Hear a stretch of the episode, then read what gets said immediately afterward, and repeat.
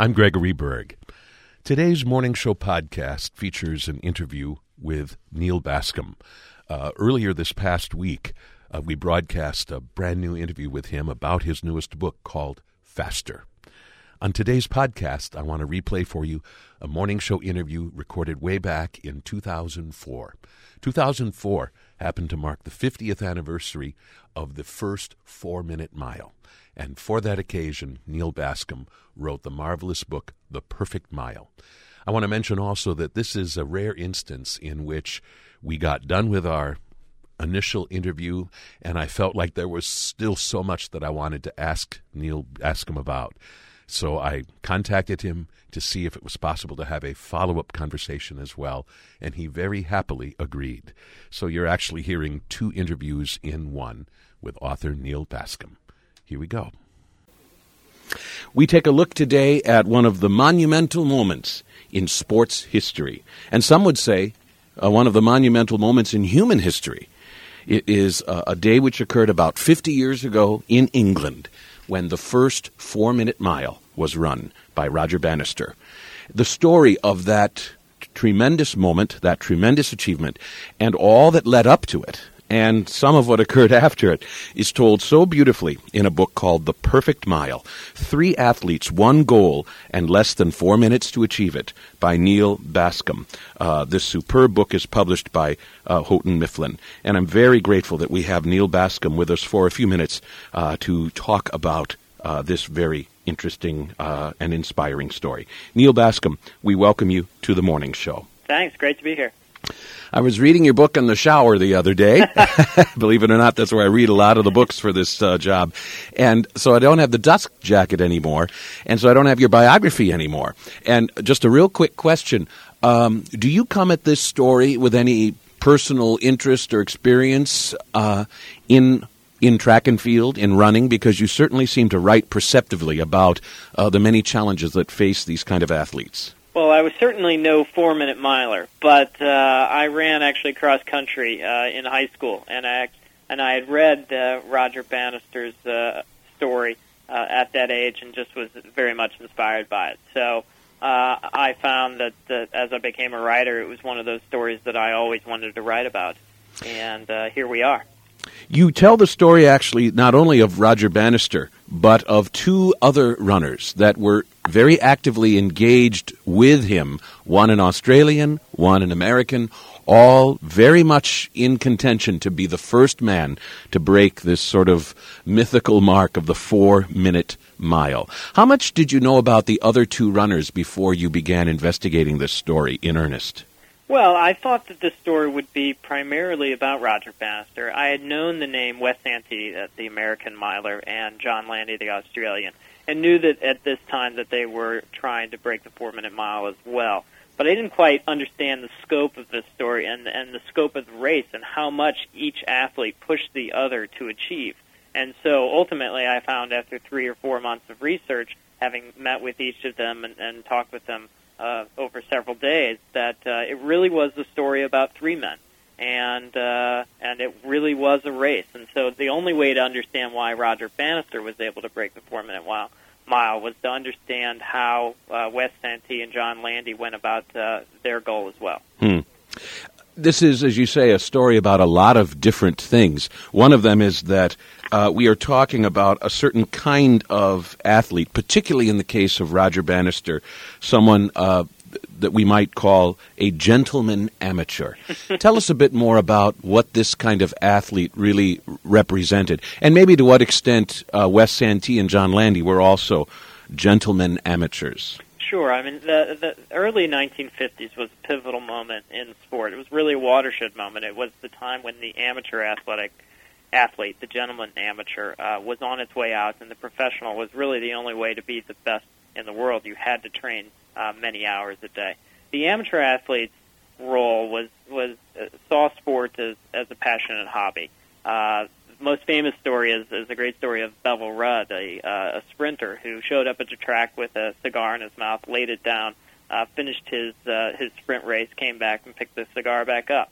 Uh, this was the sort of gentleman amateur, the, the idea of effortless superiority that uh, that that sport should not dominate one's life, that it should be part of a very large life. And so there you have Roger Bannister, who only trained a half hour a day to an hour a day.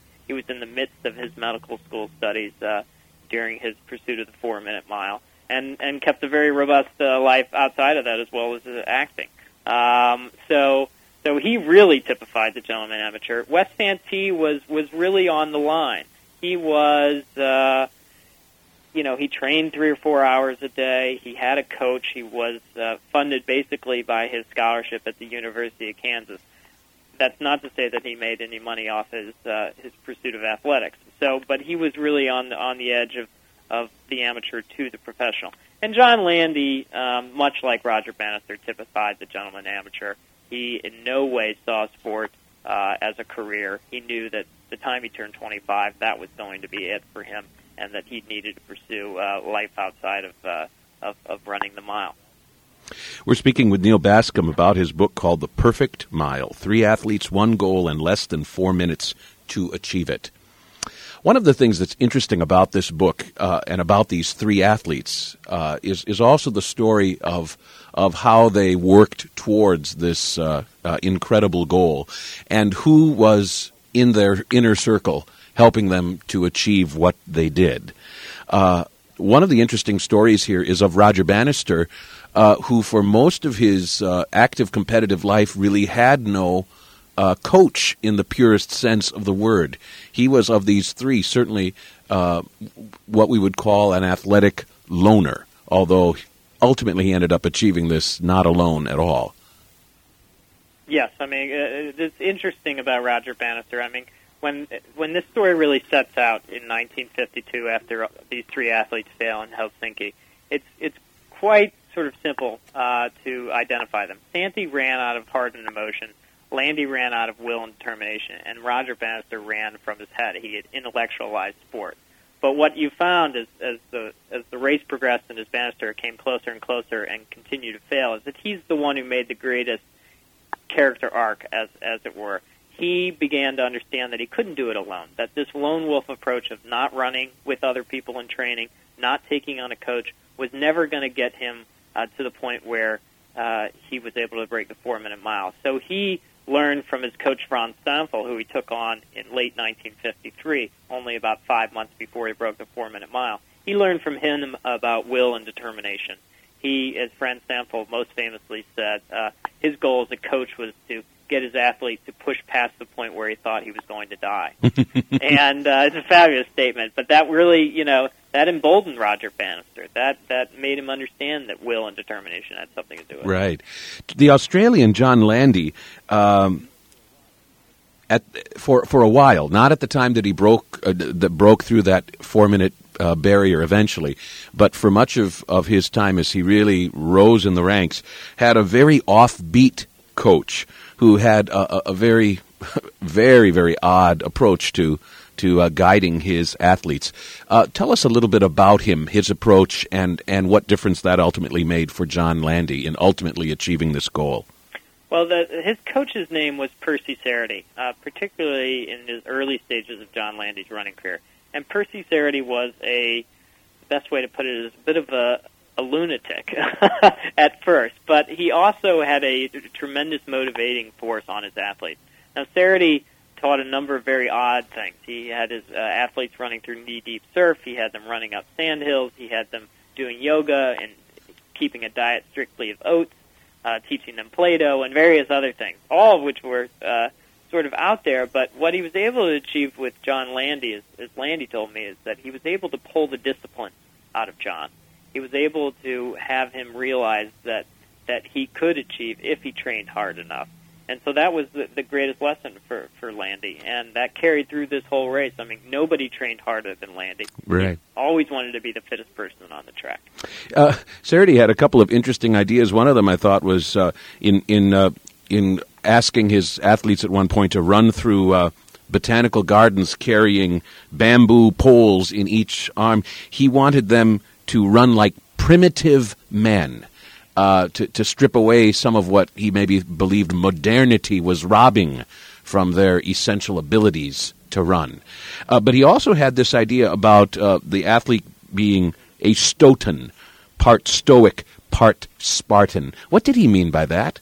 Well, he, he wanted running to be people's whole life. He wanted he had an understanding that in order to achieve great things, you needed to sacrifice um, a great deal, and uh, and so we came up with this whole idea of the Stotan philosophy and uh, running as as the dominant force in your life, and. Uh, but you know there were all kinds of things that the Percy Cerutty taught. Uh, he had his uh, his runners also run like roosters at times. Um, he he proselytized that uh, you know you shouldn't don't need to, to warm up. That uh, and he showed that by pouring a, a jug of water over a cat, and the cat bursts away and says, uh, you know, look, the cat doesn't need to warm up.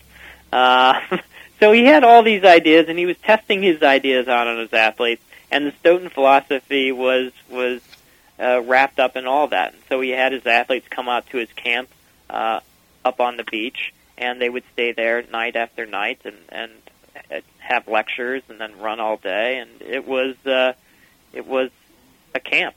Hmm. And you say at one one point uh, uh, on the by the tenth day of that camp, that gang of runners had bonded. They were both exhausted and inspired. I have a feeling you have to run track and know what that discipline is like and, and what a grueling discipline it is to understand that state of being both exhausted and inspired. Yes, I mean they had they had reached a, a feeling of uh, that that their bodies could achieve a great deal more than than they had ever sought out hmm. before, mm. and particularly in Australia back then, where where distance runners were considered absolute lunatics, and and why would you even uh, attempt to do something? So there was this overwhelming idea that it was actually unhealthy to to train this much, and and Percy Cerutty, his great influence was to show that that was quite different uh, case and uh, and he was a man in his mid fifties uh, running marathons and ultra marathons at a time when no one did that. Hmm. The third athlete which you uh, explore. This was a new name to me. I certainly knew the name of Roger Bannister and, and John Landy very well, but I had not heard. I'm embarrassed to say of of this uh, brilliantly talented uh, runner from Kansas by the name of Wes Santee, and what an inspiring story he has. I mean, in many respects, the most inspiring story of these three athletes, particularly when we think about uh, the kind of home life which he had. Uh, he is fortunate, we are all fortunate that he ever became a runner at all. Explain a little bit about this uh, side of the Santee story. Yeah, so I mean, this is one of the most touching uh, points of the story that I wrote about. I mean, Wes Santee came from a small town in Ashland, Kansas um, and his father was rather brutal to him. Uh, abuse uh, kept him on the farm, would not allow him at times to go to school in in order that he work hour after hour on the farm. As I said, that he was one of those rare fathers who don't want better for their sons than they had themselves. And uh, and so Wes's father kept him from running and and refused to allow him to race at a very uh, young age when when Santee, his whole, the only time he felt good about himself was when he was actually running and, and, and racing. And uh, eventually, Santee was, was so good and so determined to be a great miler that, that he escaped from Ashland, Kansas, and, uh, and went on to, to the University of Kansas. Uh, and really it took on uh, Bill Easton, the coach there, really took on the role as, as father to him. we should, a very nice moment. Absolutely. We should actually, I think, mention his high school coach as well, because I think it really underscores the critical difference which one determined individual can make. And in this case, we're talking about uh, Santee's high school coach at one point, in a very critical way, standing up to Wes Santee's father. Or it's certainly possible that that young man's running career could have ended before he ever entertained a thought of going off to college. Tell us about that inspiring moment as well. Well, uh, his coach, uh, a man named Mr. Murray, came over to the Santee farm, and uh, and there's virtually no one allowed at the, on the farm at this point, no strangers. And he comes up and and uh, and walks into the to the living room and tells uh, Wes's father that that his son uh, Wes should be running and that he needs you know, this is a great opportunity for him, and that he's not going to take no for an answer. And uh, it turns out that actually Wes has to sneak out away from the farm that uh, next morning to to run in a race. And when Wes comes back, his father his father keeps him on the farm for 24 hours uh, plowing the field. And uh, and Murray hears of this and calls uh, Santee's father and says, "Listen, it's never going to happen again. I want you to deliver Wes uh, by truck uh, to school and to all his races." And uh, and didn't didn't allow him to say no. And uh, from that point on, it was basically a point where Murray stood up to the bully that was Wes's father, and uh, and that that made the world of difference to, in Wes's life. We're speaking with Neal Bascomb, and his book is called The Perfect Mile. Um, as someone who never has uh, run track or even entertained the thought, I think one of the things I really found especially fascinating about your book is that um, you really reveal to us what this life is like, and particularly for very gifted and incredibly committed track and field athletes. What is going on in the training process? I think those of us that just drive in our cars and occasionally see somebody ride, running along the side of the road in track practice, uh, it looks you know almost laughably simple and basic on the outside, and of course it isn't at all. And particular, uh, in particular, this this particular event, the mile presents certain really special um, challenges and, and, and problems. Tell us uh, uh, some of the, the, the, really interesting details which you are able to uncover in the way in which these three athletes in particular were training towards this great goal. Well, for instance, uh, John Landy would, uh, at 11 o'clock every night, he would uh, step out, sneak out of his house, uh, not to wake his family, and, and cross the road.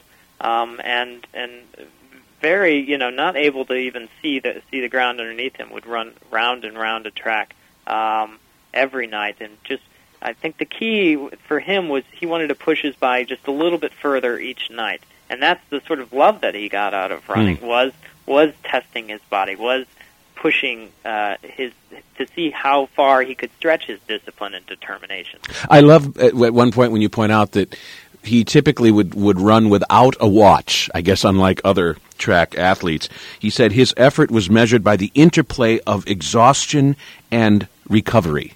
Yeah. He would he developed a, a, real sense of knowing just how well he was doing, just how fast he was going, just by sensing how his body felt. Yeah, I mean, he had a 600 yard uh, grass track, and he would run barefoot, and he would run a 600 yard lap, and then and then slow down. I mean, heavy with breath, and then just at that point where he began to feel like he could, he had recovered. He went another 600 yards, and then he would just do this over and over and over again.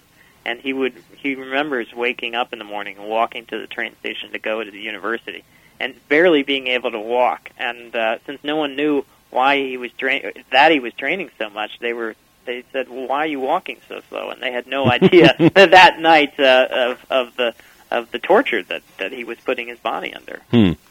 One matter which uh, complicates the situation for Wes Santee once he is in college is that uh, he is expected by his coach, and I suppose rightly so, to be a full participant on the track team, which often meant running the last leg of some relay race in which uh, his team was already hopelessly behind, and and Santee was not able to focus his energies towards this goal of the four minute mile the way that uh, Bannister and Landy, for instance, were able to.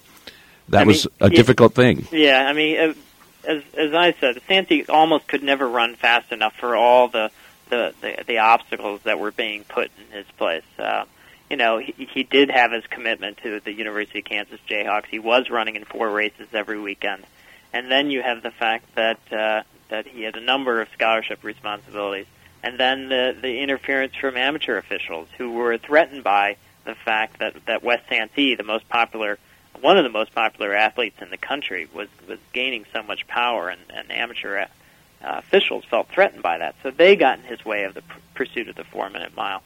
So it's it's it's really a touching and, and at times heartbreaking story that that Wes Santee uh, uh, faced. It really is. Is it it is is it the 1952 Olympics where AAU officials uh, forbid him essentially from entering what would be his best race. He had already uh, qualified for the 5,000 meters, but his best race and the closest to the mile, of course, was the 1,500 meters. And at the last minute, these meddling officials decided that Wes Santee was not an accomplished enough athlete to be worrying about two different uh, events. So they pulled him from what would have assuredly been his best event. I mean, how maddening for him and all who cared about him to have these officials uh, ruining the situation uh, in the way that they did. Oh, I mean, it's so true. I mean, he was the the fastest 1500 meter miler in the country at the time, and literally was at the starting line waiting for the time trial to participate in the 1500 meters, and two officials grabbed him by the arm and pulled him off the track. Mm. Um, it's just heartbreaking. You tell us that uh, Roger Bannister, at some point, realized that in order to really achieve this, he was going to need what he called, or you call in the book, two pacemakers, not in the standard way that we use that term now, but two other runners in the race who could assist him. Explain very briefly what pacemakers would do in a race like this. Well, they were the rabbits. They were the the, the runners that uh, that kept Bannister on pace through the first three laps. I mean, it's very difficult running the mile, and Bannister was the best, fastest miler in the country. It's very difficult to run a very fast mile from the front throughout a race. And so what he had was his two friends, Chris Chataway and Chris Brasher, who uh, Brasher would take him for, through the first two laps. He would lead, and Bannister would would hang back a few feet, and then Chataway would take over the third lap. But that final, most critical fourth lap, Bannister would have to take on his own. Uh, but he would have been helped through those first three laps by his his rabbits. And this was, you know, this was not a, a, a unique uh, event. I mean, uh, many of the the world records prior to that had been run uh, with pacemakers, and, and even today they, they still do that. Although you point out at some point in the book that when it first came to light that Roger Bannister had attempted the four minute mile uh, using other runners in the race this way, uh, it stirred up a bit of controversy and displeasure, if if I remember correctly. No, you're you're absolutely correct. I mean, even Bannister, the, the day after he breaks the four minute mile, um, and is out celebrating, uh, he understands that the the real race, uh, his goal has to be won uh, in a race against another person. It has to be a real competition, and uh, and that you know, yes, he's a great clock runner, as some of the press uh, criticized him, but but could he beat the best in in head to head competition? And that was why the race three months after he breaks the four minute mile against John Landy at the mile of the century in Vancouver uh, was the ultimate test, and is actually the, the reason for the title of the book. Hmm. This uh, this book reads like a suspense thriller, I suppose, for someone who might not know how this story ultimately ends. I think most of us know that the man of these three who was finally able to break through that barrier first was indeed the Englishman uh, Roger Bannister, and uh, but but it is it is so suspenseful, uh, and and we realize that had just details here and there worked out just a little bit differently. Even things as uh, as seemingly trivial as the weather could have made a difference, and one of the other two athletes so easily could have been the first to break the barrier. I mean, uh, what's so interesting about this story is that when I I had met these three men, and they were such different personalities, and they had different backgrounds and different racing tactics and different approaches to coaches, that I actually found myself rooting for each of them in each of these races uh, prior to May 6th, and, and hoping that, though I knew that wasn't the case, hoping that this would be the, the, the race for, for John Landy, and finding that the wind was blowing too hard that day, or for Wes Santee, and then the rain comes down and, and just, uh, you know, ruins the track. And so there, it, it made it sort of easy to write these scenes, and I'm glad that it had that effect because uh, I wanted each of them to do it because they each had their own reasons and and uh, uh, for doing it. We should mention that John Landy does also break the four minute mile, and uh, he and Bannister confront one another in a very dramatic race, and they both break the four minute mile in that in that race. Bannister for the second time, and Bannister wins the race. It's it's a thrilling, thrilling confrontation for Wes Santee.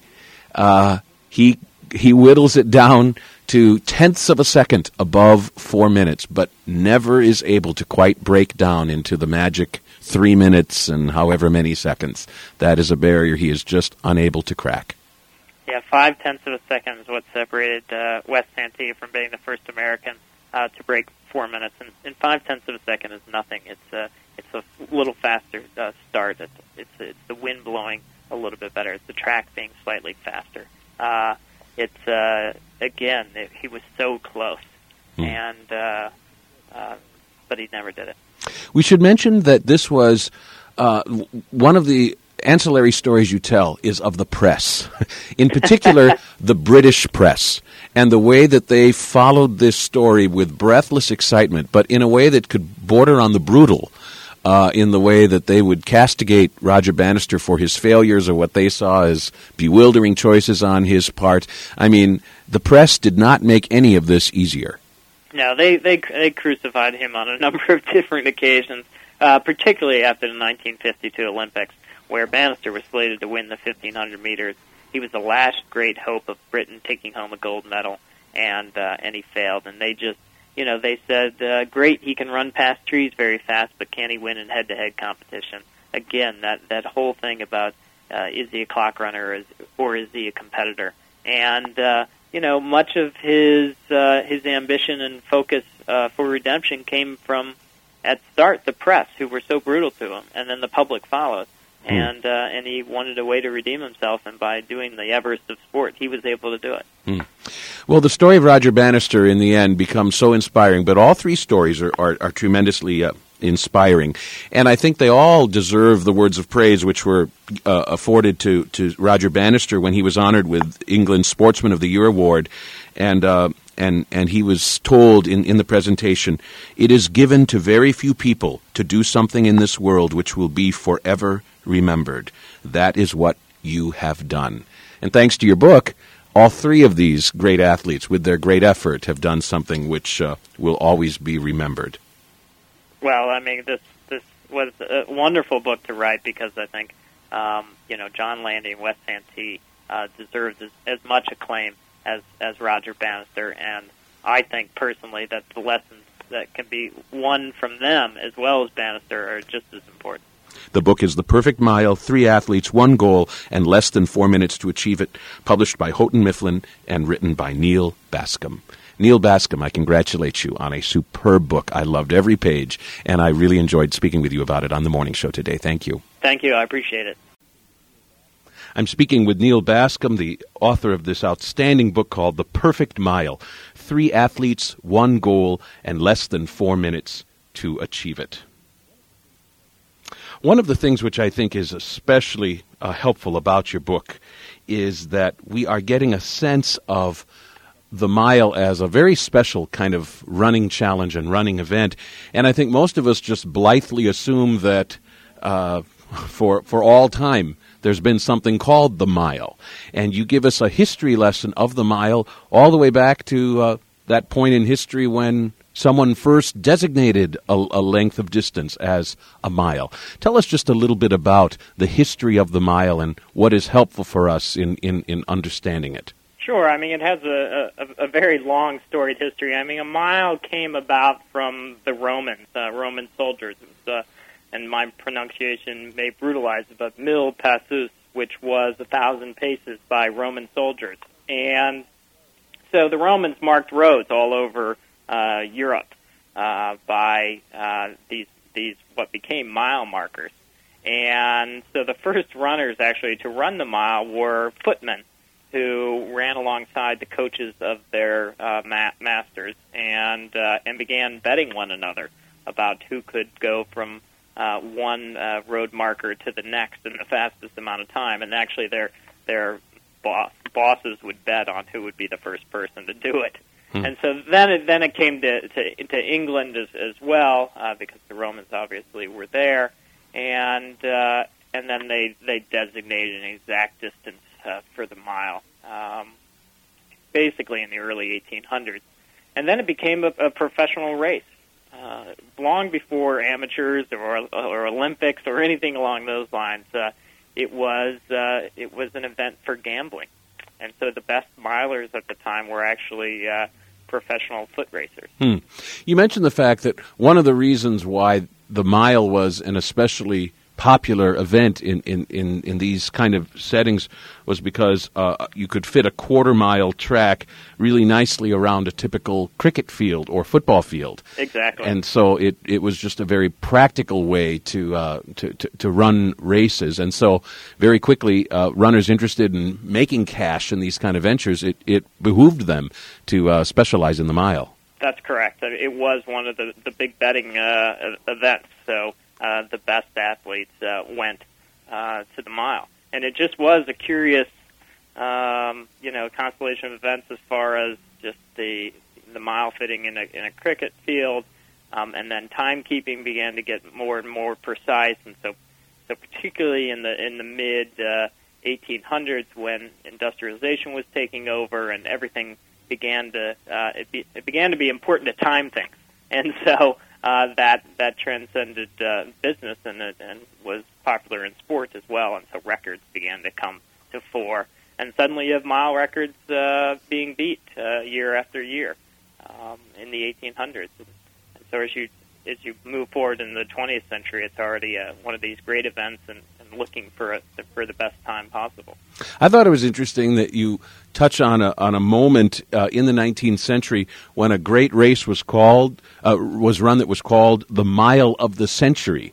This is a, a long time before uh, the the races which are really focused on in your book, but this gives us some sense of the importance of this event at this point in time. Right. I mean, they they, they had the Mile of the Century uh, with a runner named Walter George, who was uh, who was an amateur who had to turn professional to actually run in this race, and it was back then, I mean, 10,000 people showed up, which was huge. I mean, it was a, it was a huge event um, played out in London. So even back then, they were they were holding these great events. Hmm. Tell us about how the the, the thought of a of a four minute mile first sort of slowly uh, emerges on the scene in the 20th century. Well, as as the the best milers get get quicker and quicker, it began to be uh, buoyed about that that four minutes. That that could be the achievement, but it really wasn't until the the 1920s with uh, Paavo Nurmi, who was just a just a brilliant runner of of every distance distance. And uh, when he at the Olympics uh, began to to run three events in, in world record time, a journalist said, "Well, you, you know, your next great achievement should be the four minute mile." and and some people thought that that was just ludicrous and insane and why I mean you why even prosper some something like that it would be similar today to someone saying the 3 minute mile was was quite possible and and uh, Alan Webb the American miler would do it very soon mm-hmm. it just was was beyond imagination and uh and so once it, it began to leak into the popular imagination and riders began to to to say well this runner could do it and that runner could do it. Um, these great milers began to to try to to be the first one to do it, but they were 10 seconds away at at, at best. At right. point. Um, it wasn't until the great milers like Jack Lovelock and Glenn Cunningham, Sidney Wooderson, and uh, Gunder Hägg and Arne Andersson, uh, the best milers at their time, and they came in in generations basically. Um, began to slowly edge away or chip away at the mile record to the point where it it, it finally got down to 414. Hmm. You mentioned the fact that uh, during the 1930s, especially um, in in the in the wake of of Mr. Nurmi, that uh, as these new milers appear, uh, that a, a, new fever sort of sweeps the sport, and, and you say that in, in some respects it, it rivaled boxing in the way that people would pack a place like Madison Square Garden to watch people run around a track. I mean, it, it was. I mean, there were these great scenes in the in the, 20s and the 30s where they would literally pack Madison Square Garden, and it was such a, a a much more intimate event back then. It wasn't like today where you have stadiums where you're you know you're backed away from from the track and you're up in the stands. I mean, the the stands literally edged up to the track so that so that the the fans in the front could could brush their hands against the milers as they as they ran by. So there was a feeling as if you were part of the race, and you know, cigar smoke was all over the place, and and people were cheering and hollering and in, in, in a sort of hockey uh, like atmosphere. Wow! And uh, it was it was uh, you know great sport. Hmm. I want to mention the fact that that uh, in the prologue of the book, uh, you touch on one of the reasons why the mile, at least at certain points in time, has attracted such attention, and then why, in particular, this four-minute mile uh, became uh, such a, an irresistible goal. Uh, I think at one point you talk about. Uh, the four minute mile representing a certain mathematical elegance. Explain that. Well, it did. I mean, it had this um, this balance to it, this symmetry to it. Four laps of the track under four minutes. It just it had a perfection about it, a mathematical perfection that I think just attracted people uh, to it. I mean, it, it almost as, as if, as one writer said, it was almost as as if God Himself had put it as the limit. I mean, as as having it so perfectly symmetrical, four laps, four minutes. Hmm. Uh, it just it, it's hard to describe why why mathematics certain mathematical uh, uh, has elegance, but that this certainly does. Right.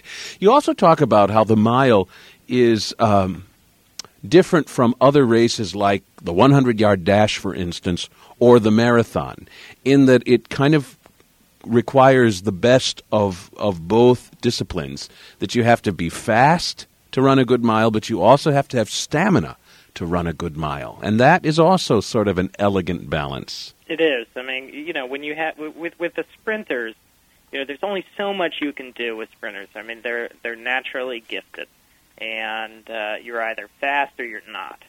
And then with endurance, long long distance endurance, marathons, it's it's largely a question of how much you're willing to train and dedicate your life uh, to to being the best. But the mile falls absolutely in between those two.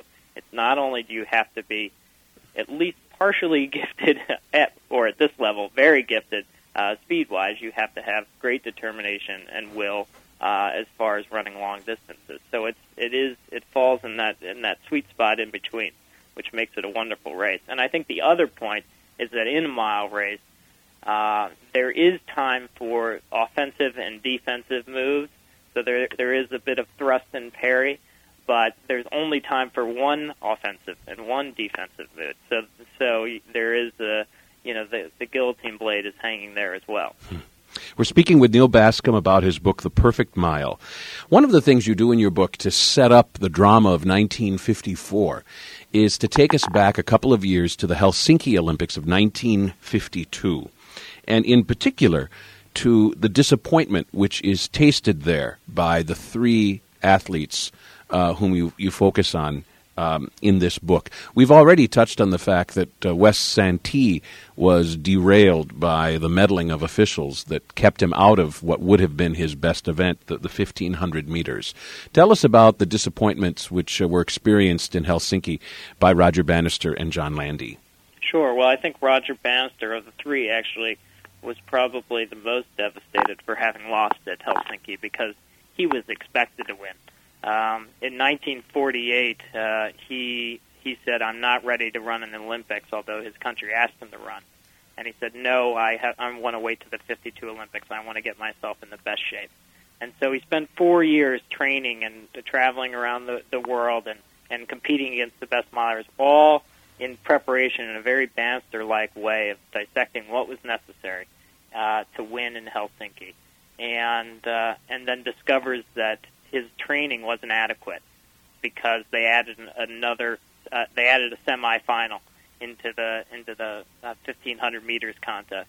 So he gets to that final race um, in the finals, and uh, and the whole country of England is expecting him to win and, and needing him to win because England hasn't yet won a gold, and Bannister finishes fourth. Hmm. And it is, you know, they crucify him in the press. Um, they, they he's ridiculed on the street. I mean, it was awful. Hmm. Uh, it was as if he had he had sacrificed England's honor. He uh, he knew going in that the fact that this extra race had been added he was well aware of the fact that his his chances of, of winning it all were, were very, very seriously compromised. So I suppose, in effect, his finish did not come as such a devastating surprise to him as as it did for, for onlookers. Oh, that's very true. I mean, he, as a as a friend who who saw him from the stand said that he looked as if he was going to the torture chamber uh, when he started that race because uh, he he was psychologically defeated before he even stepped on the track. Hmm. How about John Landy? Well, John Landy's a very different case. I mean, John Landy, uh, what happened to him was that he wasn't even expected to make the 52 uh, Helsinki Olympics. He began training with his coach Percy Cerutty and improved his times dramatically, and so, so won a spot. And uh, but failed to qualify in both the 1500 meters and 5000 meters in Helsinki. And that wasn't as as devastating for him as the fact that that his coaches and the, the Australian public were saying he shouldn't even deserve the spot in Helsinki. Not only that, but he and all these other athletes don't train hard enough. They're not focused enough, and they're not determined enough. And this, to to John Landy, was, uh, you know, a terrible, terrible thing. And so he came back from Helsinki with the idea that, that he would never step on the track again unless he was the fittest person there. Right. He takes great inspiration from Emil Zatopek.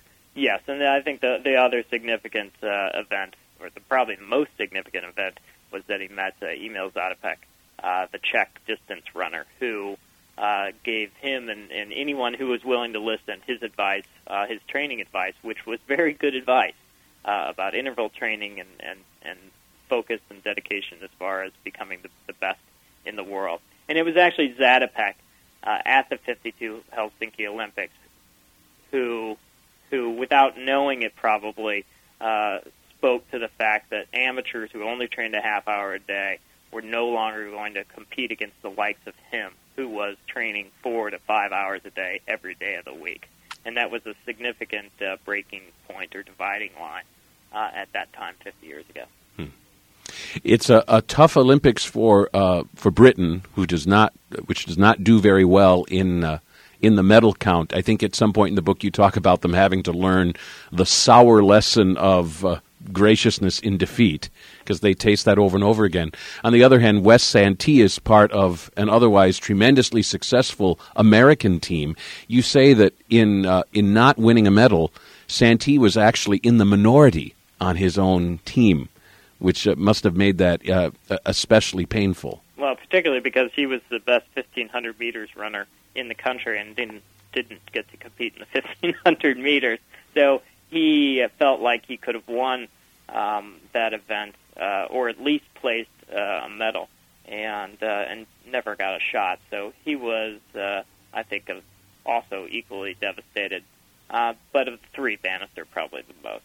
Hmm. He had the most uh, expectation to win, and he even said the tra- that uh, disaster is, is not only your personal expectation being um, lost, but the, the public's as well. Hmm.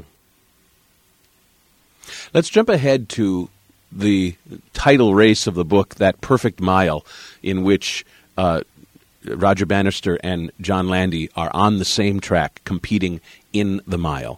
First of all, I think we need to clarify the difference between this race and uh, the race where Roger Bannister uh, first broke the four minute mile barrier. Explain to us how these two races were so different from each other and why this second race represented, in some respects, uh, a, a, far greater uh, potential accomplishment. Well, the the breaking of the four minute mile on May 6, 1954, was the the event that, that we today, as as you know, the the world celebrates. It, it was a human achievement, four laps of the track under four minutes. But for Roger Bannister, that race wasn't his great achievement because he ran that race with pacemakers. And although that was perfectly legal and uh, and and allowed by uh, officials, uh, he knew that that per, on a personal level that in order to prove that he was the best in the world, he had to win in head-to-head competition.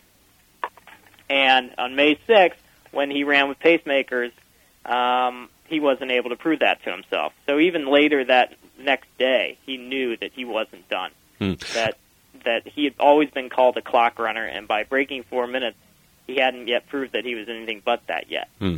Uh, on that track on May 6, 1954, how many runners were there? There were six other runners, uh, but but none of them were even in competition. I mean, it became quite clear from the very beginning when Chris Brasher set up the lead and Chris Chataway uh, fell behind Bannister that these three were running uh, a four-minute mile uh, timed race, and the other runners could could hardly keep up. I mean, they were so far above and beyond them on uh, on performance level. So they were not meaningful competition for Roger Bannister at all. That is the point. Correct. And and and the best runners on that track who could have been competitors were instead His in effect yeah, they were partners exactly. to Bannister. Exactly. So that is not the case then for the so-called perfect mile. That is a uh, free and clear competition. May the best runner win, whoever that may be. That's that's exactly the point, and and also the fact that you have two very different runners. Bannister being um, the the pacer, the person who hangs back and likes to fin- uh, you know deliver a withering finish at the end of a race, versus Landy, who uh, always ran from the front, always wanted to run his competition off their feet, had no interest in tactics whatsoever. He just wanted to blister from the start and, and to the finish. And so, very different styles of runners. They both at this point had broken four minutes, and the world wanted to know who was the best. And I think Roger Bannister, more than anybody, wanted to know if, if he could beat him on on head to head competition. In the wake of of that uh, race in early May, as uh, John Landy and uh, Wes Santee chase after that same four minute barrier, a couple of things uh, jump out at me. One of them is that uh, Wes Santee, in uh, at least some of his attempts, would be clocked at a couple of different times. And uh, you tell us, for instance, about one occasion in which uh, he managed to uh, score a new world record in the 1500 meters, and then they go on then to announce his mile time. That gets a little bit complicated for those of us that, that don't follow these things. Uh, explain how that worked. Well, the, the, he would have there would be timers actually at the in a mile race. The 1500 meters is, is shorter than, than than the mile by by some odd yards. So so Santee would actually cross the 1500 meter mark, and someone would be there with a stopwatch, and then he would continue on and finish the mile, and someone else would be there with a stopwatch. In one race in particular, there was actually a finish line at the fifth, uh, a tape at the 1500 meter mark and a tape at the mile mark. Hmm. So uh, it was just very interesting. Well, and of course, uh, it's it's mostly a story of terrible frustration for Wes Santee, who never is able quite to crack that barrier. In this particular race, I'm reading about six tenths of a second away. You say uh, that that that difference was nothing, but it was everything. I mean, this is how how I mean it it was nothing. It was a faster start. It was the wind blowing in a little better direction. Um, it was you know just feeling slightly better uh, that day on the race. Uh, mean, and he, not only did he come six tenths of a second short then, but he came seven tenths of a second short uh, a few weeks later, and then uh, he also came five tenths of a second short of the four minute mile. So three different races, he was just painfully close and just never managed to do it. Hmm. Finally, I would like to ask you a bit about the experience of encountering these three principles and, and of course, others uh, around them as you researched uh, this book. Um, the, the author's note at the end uh, makes us, implies that you were actually able to sit down, I think, with these three athletes, at least to some extent. Were, in fact, you able to interview them? Oh, yes. I mean, I, I spent uh, I spent six weeks in Kansas, uh, six weeks in Melbourne, Australia, and six weeks in, in London and Oxford. And so I probably sat down with each of them for at least hard to say, but but about ten to twelve hours of interview time. Wow. Uh, each of them, and then follow up questions on the phone or by mail, um, if I didn't get particular information. And not only you know what happened, but what they were thinking. That was what was most important to me. It was not. I knew the events because I had all the newspaper accounts, but they didn't reveal too much back then, uh, and so I wanted to know, you know, what were their f- great failures, what were their motivations, how did it feel to be uh, you know, have to wake up and go train all this time. Um, that's what I was focused on. And the other great point was that I they introduced me to all their running mates uh, back at that time, and Mm. so I was able to. And they were particularly generous because no one ever interviews the friends. Mm. so um, they, you know, they had uh, scores of stories to tell, and, uh, you know, in very typical fashion, uh, were willing to reveal more than than the principals themselves. Nothing terrible, but just you know, the little uh, vignettes that that really round a round a person off. Fifty years later, how do these three athletes uh, view those events of, of, of 1954? And I guess I'm I'm curious about Roger Bannister uh, in that he has gone on to accomplish uh, other things in his life. What place does this have uh, in, in in his in his own sort of personal pantheon? And how about the other two and the disappointment, which uh, I'm sure still uh, is with them all these years later? Yes, I mean for for Santee and Landy, I mean there's still a sense of, of of disappointment in not having been the first one through the barrier. Actually, for Landy, I would say it was more losing in Vancouver than than not breaking four minutes first. I mean, in fact, he had beaten Bannister's time and held the world record for for six odd years, so he had a, a bit of, of something to hold close to his chest. Um, you know, they they as I say in the book, I mean they they look back at this event with uh, nostalgia and, and a bit of uh, not this old story again. And uh, uh, you know, they those two gentlemen, Landy went on to have a very successful career and is now the governor of Victoria. Uh, Santee became a Marine uh, colonel as well as ran a successful insurance business. So they all did okay in in life, and uh, you know they do treasure their their running days a great deal. Bannister, I think of the of the three, I mean, he became a noted neurologist. Um, he had, uh, as, as he boasts, uh, 14 grandchildren now, and uh, I think places those uh, those events uh, of 1954 probably third, although they're the ones, you know, breaking the four-minute mile gives him the most notoriety and gets his name in the papers and on television. Um, he's he's most proud of his uh, career as a doctor and his uh, family. I am assuming that at some point along the way, uh, Wes Santee uh, has had the opportunity to, to meet Roger Bannister and, and John Landy. They did compete actually in the in the in one race back in 1952, a relay. But uh, other than that, I I would hope that at some point they have have managed to encounter one another. Sadly, they have not. Really? Uh, Landy and Bannister have become friends, uh, but Santee uh, never, uh, for, for one reason or another, not, probably mostly not leaving the Midwest, um, you know, never went to England to meet with Bannister or to Australia to meet with Landy, nor vice versa did they come to meet Santee. So he's had, as far as I know, no contact with them um, for all this time. Hmm. And even this, you know, as we speak, uh, uh, you know, Landy's in Oxford uh, with Bannister. Uh, he went over to, to England to celebrate the breaking of the four minute mile, and it's it's and another reason is because Santee never made the quote unquote sub four minute mile club.